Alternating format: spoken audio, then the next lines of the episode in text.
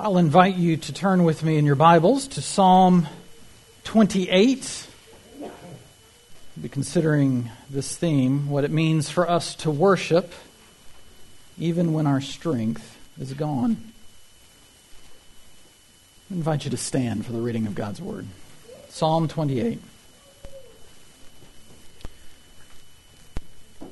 To you, O Lord, I call, my rock be not deaf to me, lest if you be silent to me, I become like those who go down to the pit.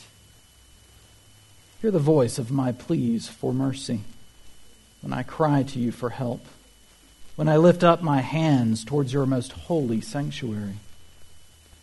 Do not drag me off with the wicked, with the workers of evil, who speak peace with their neighbors while evil is in their hearts. Give to them according to their work and according to the evil of their deeds. Give to them according to the work of their hands. Render them their due reward. Because they do not regard the works of the Lord or the work of his hands. He will tear them down and build them up no more. Blessed be the Lord, for he has heard the voice of my pleas for mercy. The Lord is my strength and my shield. In him my heart trusts and I am helped. My heart exults, and with my song I give thanks to him. The Lord is the strength of his people, he is the saving refuge of his anointed. O save your people and bless your heritage. Be their shepherd and carry them forever. You may be seated. Please pray with me. Heavenly Father, as we come before you this morning and seek your wisdom from your word, we ask that your Spirit would teach us. That these might not be mere words on a page, but that you might take your word, apply it to our hearts and our lives with power. That we, your people, might find you to be our rock and our strength and our heritage forever. We pray this in Jesus' name. Amen. So, how can you worship when all your strength is gone? Have you ever felt like that? Have you ever just taken a nap, maybe a Sunday afternoon nap, and you, you wake up feeling just weak? You can't even move? Maybe none of you have enjoyed a nap of this caliber, uh, but but growing up, we, we would experience this, and, and we had a saying in our family I'm so weak, I can't even make a fist. And when I got to college and I would say this, my roommates thought I was crazy. What are you talking about? You can't even make a fist. And I knew one of the many reasons I knew that Tracy was the woman I was going to marry was because one day we were talking on the phone and she had just woken up from a nap and she's like, I'm so weak, I can't even make a fist. And I'm like, right? What is it like to be so weak you can't even take the next step? You can't even focus on the, the next thing or interact with a, the person around you. You're so weak, you, you can't even make a fist. Have you ever felt that way? There's so much in this world that is exhausting, that just drains us. From the news to trouble at work, to trouble at home, to trouble in our own hearts and souls, it doesn't take long to get to a place where you just don't even know what to do, where to go, or where to find the strength to get there. So, how is it in those moments are we supposed to find the strength to worship, to turn to the Lord, and to, to cry out to Him, to lift up His name? It mean for us to worship when all our strength is gone? We're going to consider this question this morning by looking at, at four things. They're printed there in your bulletin. What saps your strength? Where do we look for strength? How is it that true strength is going to be revived in us? And what does that true strength accomplish? in us and in the world. And so I want to call your attention first to this question What saps your strength? Can you name it? Do you know what it is? Or do you feel a little bit like the Wingfields might be feeling? I'm happy to come in and give Blake a break and fill in, but they're getting ready to have their fourth is it their third or fourth? I mean, they're they're long past man defense. It's it's zone defense at this point. And there's going to be a point if they haven't already gotten there already where they're just going to be exhausted. They're all kids are running in 20 different directions. This one's crying, this one's complaining, this one's hungry, and what are you going to do? Maybe you feel like this where you can't even wrap your head around what all's going on because everything is pulling at you. You can't even name why am I so tired all the time. David finds himself in a place like that where he is just desperate. We don't really know what it is, the trouble uh, that, that has borne down on him. He doesn't describe it in any sort of detail. But he's in a place where he says, God, if you don't do something, I'm going to be like one tossed in a pit where it's dark and desperate and no way out. Perhaps you've heard this uh, saying of Scripture love the Lord your God with all your heart, with all your soul, with all your mind, with all your strength.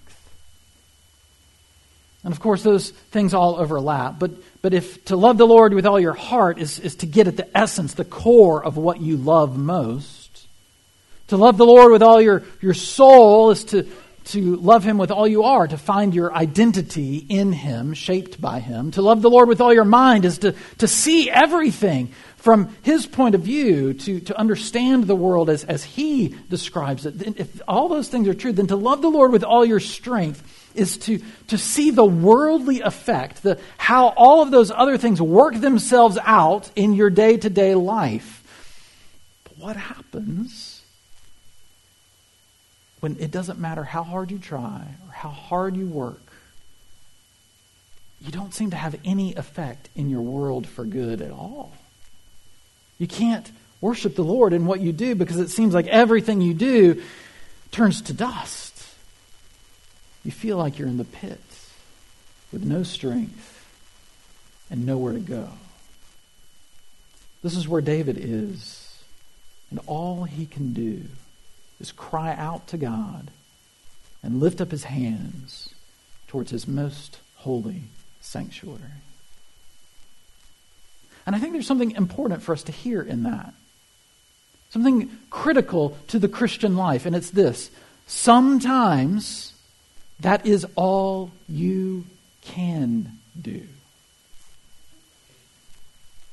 Is lift up your hands to the holy sanctuary and cry out to God. Why is it that, that we sort of leave prayer in our back pocket as, as, as uh, the, the tool of last resort? We leave our, our best and most powerful tool, the, the big plumber's wrench. We've tried the little the crescent wrench, we've tried the rat, we've maybe banged on it with a little ball peen hammer. When you need the big plumber's wrench to just turn it, we leave prayer to the end. And we try everything else before we get there. But sometimes the Lord brings us to a place where that's all you can do. And that's okay. When you find yourself in those places, what is it? Maybe even now, maybe even today what is it that is sapping your strength? Maybe it's illness. Maybe you are battling some insidious condition that the doctors can treat but can't cure, and it's a burden on you.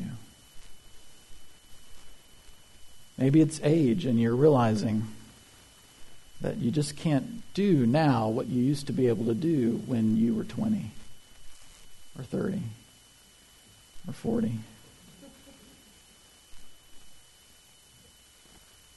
Maybe you are just weary of all the, the cultural strife. It just feels like the world is just ready to tear itself apart, whether through angry words and cancel culture or through actual warfare. Maybe you're tired of all the political gamesmanship and anger and frustration that doesn't ever seem to accomplish any change, no matter how much it promises. Maybe, maybe you are tired of going into work day after day after day and working hard and seeing nothing but thorns and thistles come out of it. Can't make budget. Can't finish this project. Can't get this thing to work out. Can't get no. And it just seems like it's all for nothing. Maybe you're tired of fighting that sin that is always present, that temptation that always rises up, that always promises rest and relief. And you hold out and you resist and you fight, but it just never goes away and you're just tired. When will this temptation leave me? Or maybe you're tired and exhausted because you keep giving in to it and it's crushed your soul and your spirit, and you can't even lift your head to heaven. Maybe you feel as if God is just so far away that you are trapped in a pit in darkness and despair, and you have no strength for anything. How do you worship in that place? What are you supposed to do?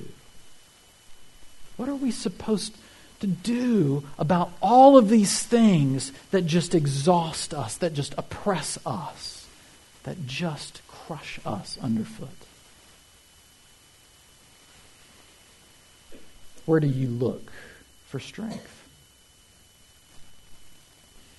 The world teaches us that when things get tough, right? The tough get going.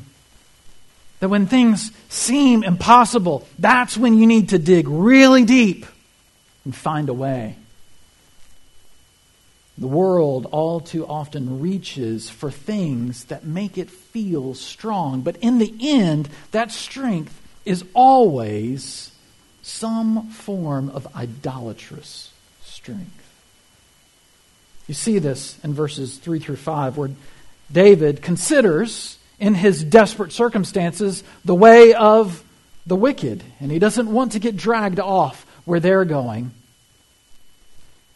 But they are the sorts who will speak peace to their neighbors all while evil is in their hearts. They, they find a way to strengthen their position by promising to be nice, but then crushing those around them underfoot. Or by doing evil and deceptive things to strengthen their position, to advance their cause, to, to bring them to a place where they feel like they've got it together. And all too often, when we look out at the world, it does seem, doesn't it, like those are the very people who prosper the most.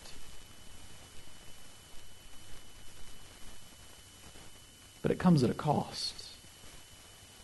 I've watched with some interest, even though I don't follow baseball a whole lot, uh, uh, Aaron Judge's home run record pursuit.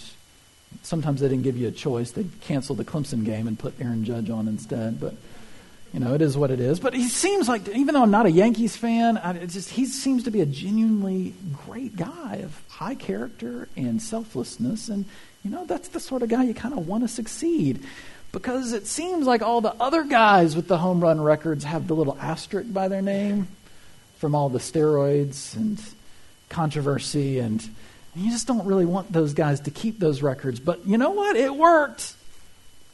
All those steroids all those things it did. It made them stronger. You just watched them bulk up from these skinny little bean poles to these massive hulk monsters who could crush a baseball hundreds of feet but it comes at a cost, doesn't it?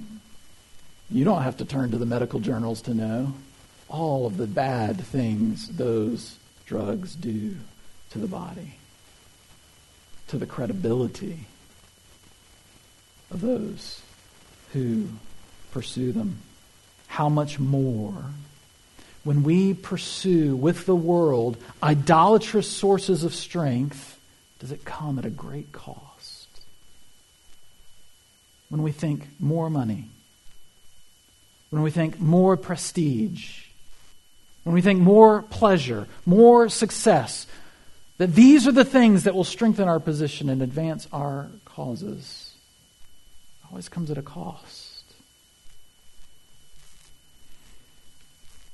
Because we see in verse 5 those who pursue idolatrous forms of strength, they do not regard the works of the Lord or the work of his hands.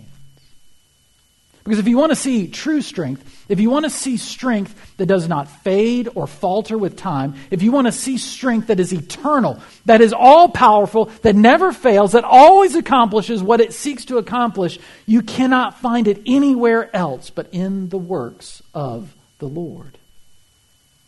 And all who rely on their own strength, all who disregard his might and his power, all who look to themselves and lift themselves up, we read that the Lord God himself will tear them down and will build them up no more. All the things they thought they gained will be undone. Only the works of the Lord reveal true strength, and everything else will stand in judgment before him. So, why is it that when we are feeling exhausted, when we are feeling desperate, when we are feeling weak, we all too often look to idolatrous sources to satisfy our need for strength? Why do we do it? Maybe we start to think that if I just, if I feel better than those around me, then I won't be exhausted all of the time, right? But then, then we start to crush the people around us. We start to judge the people around us. We look down our noses at them and we disregard and despise those made in God's image. Maybe we cut just a few corners because, like, look, you know, everybody's doing it. And if I just if I just cut this corner, if I just if I just set aside my integrity for this thing, then nobody will notice. It'll all be covered up with sheetrock and it'll be fine.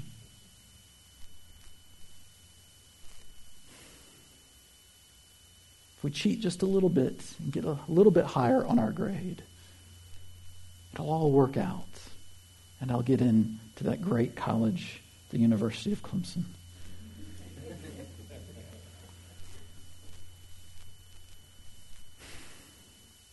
Comes at a cost, doesn't it? Or we start to think if I just satisfied the desires of my heart, these things that I keep longing for, if, if, if I felt full in those things, physically, relationally, my appetites, my pleasures, then, then I will have the strength to do the next thing. But we crush the people around us. We pursue and become enslaved to our desires and the idols of our hearts. We give up our integrity and our faithfulness to the Lord, and He knows. And He does not devote one ounce of His strength to support idols. He tears them down and brings them to nothing. And really, all these things are, all of these efforts are just sophisticated ways that we've developed to avoid actually dealing with the Lord, who is all strength and might and glory. They don't regard the works of his hands. They don't want to know. They don't want to turn their eyes to him because to do so is to acknowledge that he is God and we are not.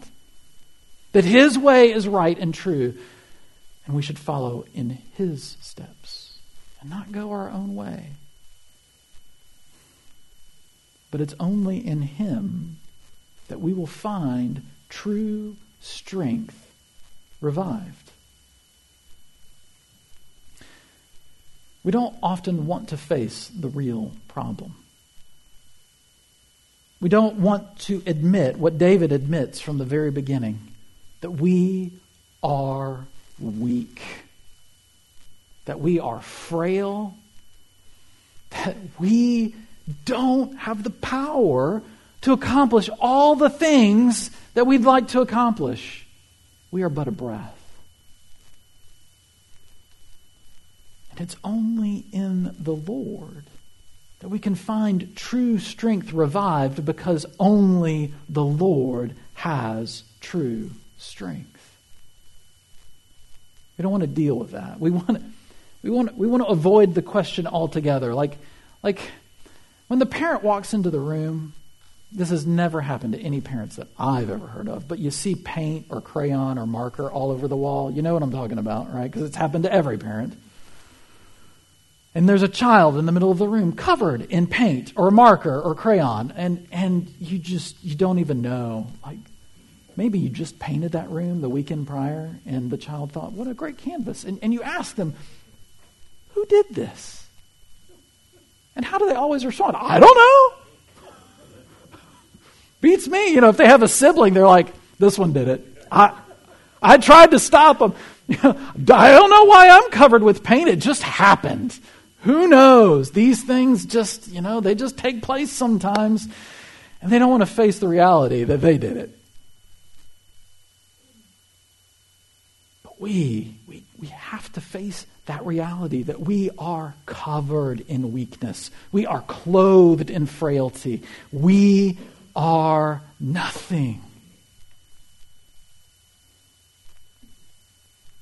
But what revives David's strength isn't that all of his problems were solved. It's not that all of his enemies were trampled under his feet. In fact, we don't have any indication in this psalm at all that anything that he was worried about or troubled by was dealt with at all.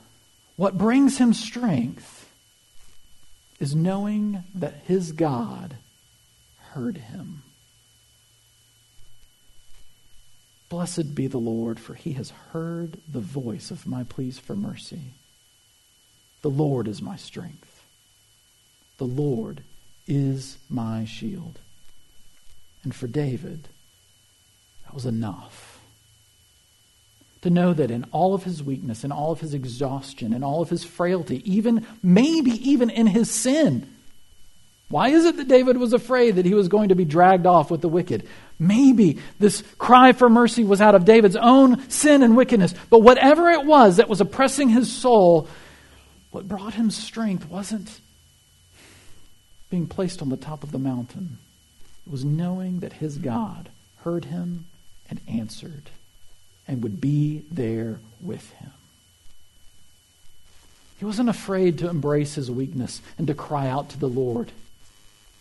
Why are we then? Why are we afraid to be honest with what we really are? Maybe when you look deep down and you see what you really are, you don't like what you see. Maybe when you look around and you see the people around you, and you see what they really are, you don't like what you see. Or maybe, in the midst of all of that, you're afraid that when you cry out to God, He's the sort of God who doesn't respond until you get your act together. Maybe you don't really know the sort of God who hears cries for mercy. This is a God who doesn't delay, who doesn't wait, who isn't far up and thrown in high on heaven, wagging his finger at these little peons saying, Well, you should have known better, you should have done better. This is a you problem not a me problem. Why don't you get it together? And then, then revisit this conversation. He's not the sort of God who just glares and gives you the, the death stare. What, what is your problem? This is a God who takes pity on the weak, who cares for the fatherless and the widow, the God who came and took on weakness himself to seek and to save the lost, the God who saves his people by taking in his own flesh the sins and failures and weakness of his people and bears them himself, who's made weakness that we might be made strong. This is a God who abounds to his people with mercy and kindness, and who tells them again and again and again, I know that you are weak. I know that you are dust. I know that you are but a breath. But in your weakness, my strength is made perfect. And when you are weak, I make you strong.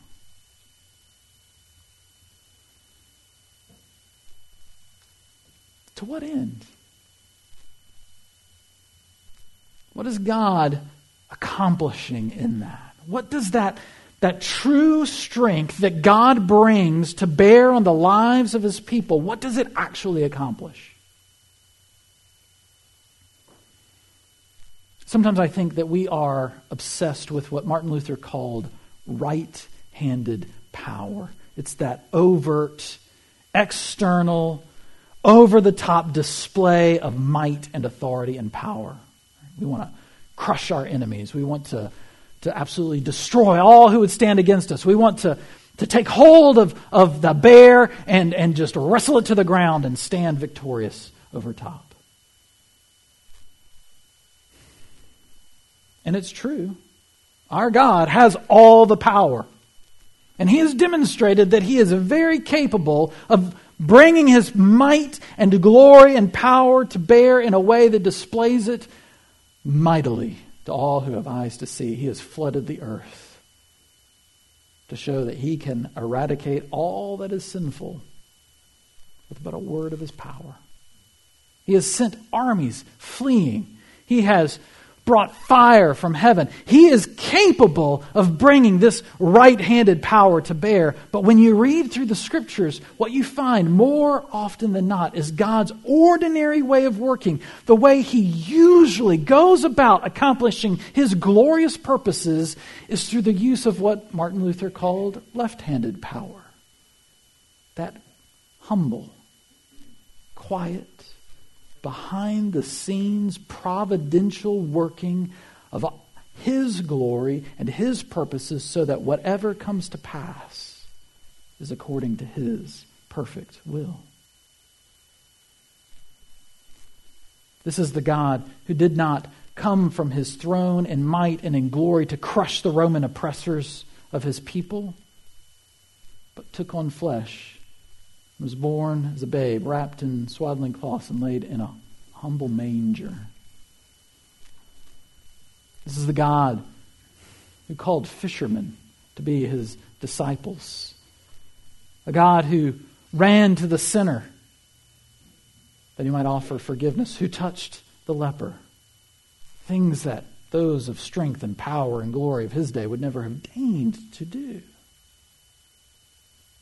And it's this same God who is working right now behind the scenes in ways that our eyes cannot even begin to perceive, in ways that at the end of the ages we will all be in such awe and amazement at what God is able to do. He is working to accomplish His purposes according to all His power. And so the question for you, Christian, is what is God working all His power to accomplish? And David tells us the Lord is the strength of his people. He is the saving refuge of his anointed. He saves his people and blesses them as his heritage. He's their shepherd who will carry them forever. God has turned all of his strength and all of his might and all of his power that does not fail, that does not fade, that cannot be questioned. No one can hold back his hand and question him and ask, What is it he's done? He devotes all of that power to work in, through, and for his people that he loves. A people who are weak, a people who are frail, a people who all too often find themselves feeling like they are cast into a pit, the God of all creation is at work for them, for you.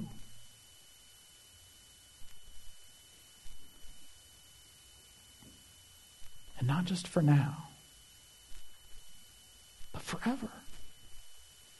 As a shepherd with his sheep. How does this help you? How does this reality help you worship the Lord even when all your strength is gone?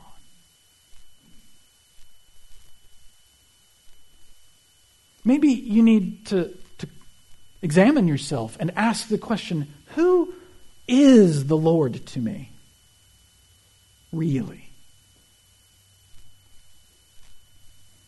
Is he a taskmaster?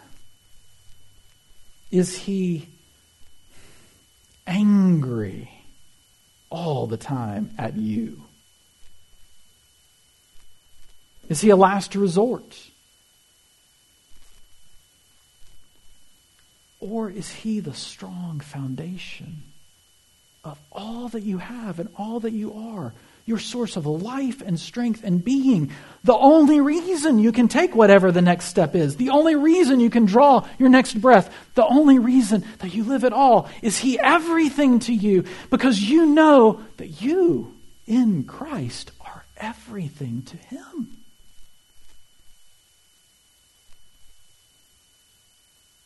What is His call to you? What does He ask of you? What does He want you to be? Maybe you've gotten caught up thinking, oh, I've got to do great things for God. I don't know what it is. And it wears you out and exhausts you thinking, how am I going to impress God today? When all He calls you to is faithfulness. All He calls you to is to know Him, to cry out to Him to cling to Him, to find your strength in Him, to know His love and care for you. A God who says, Come to me, all you who are weary and heavy laden, and I will make you do a whole bunch of great things for me. what does He say? Come to me, and I will give you rest. Rest for your souls.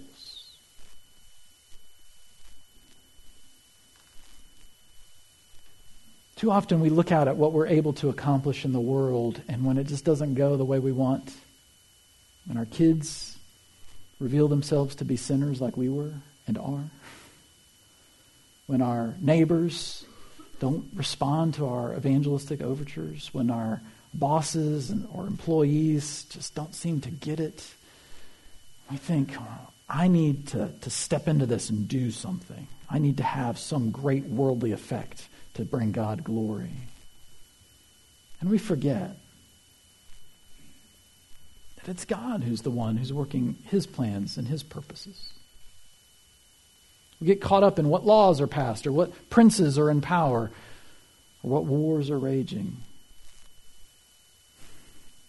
But when you feel that you're in the pit, when you feel that all hope and life and delight is gone, when you feel that even your own sins and the desires of your own heart have so captured and captivated you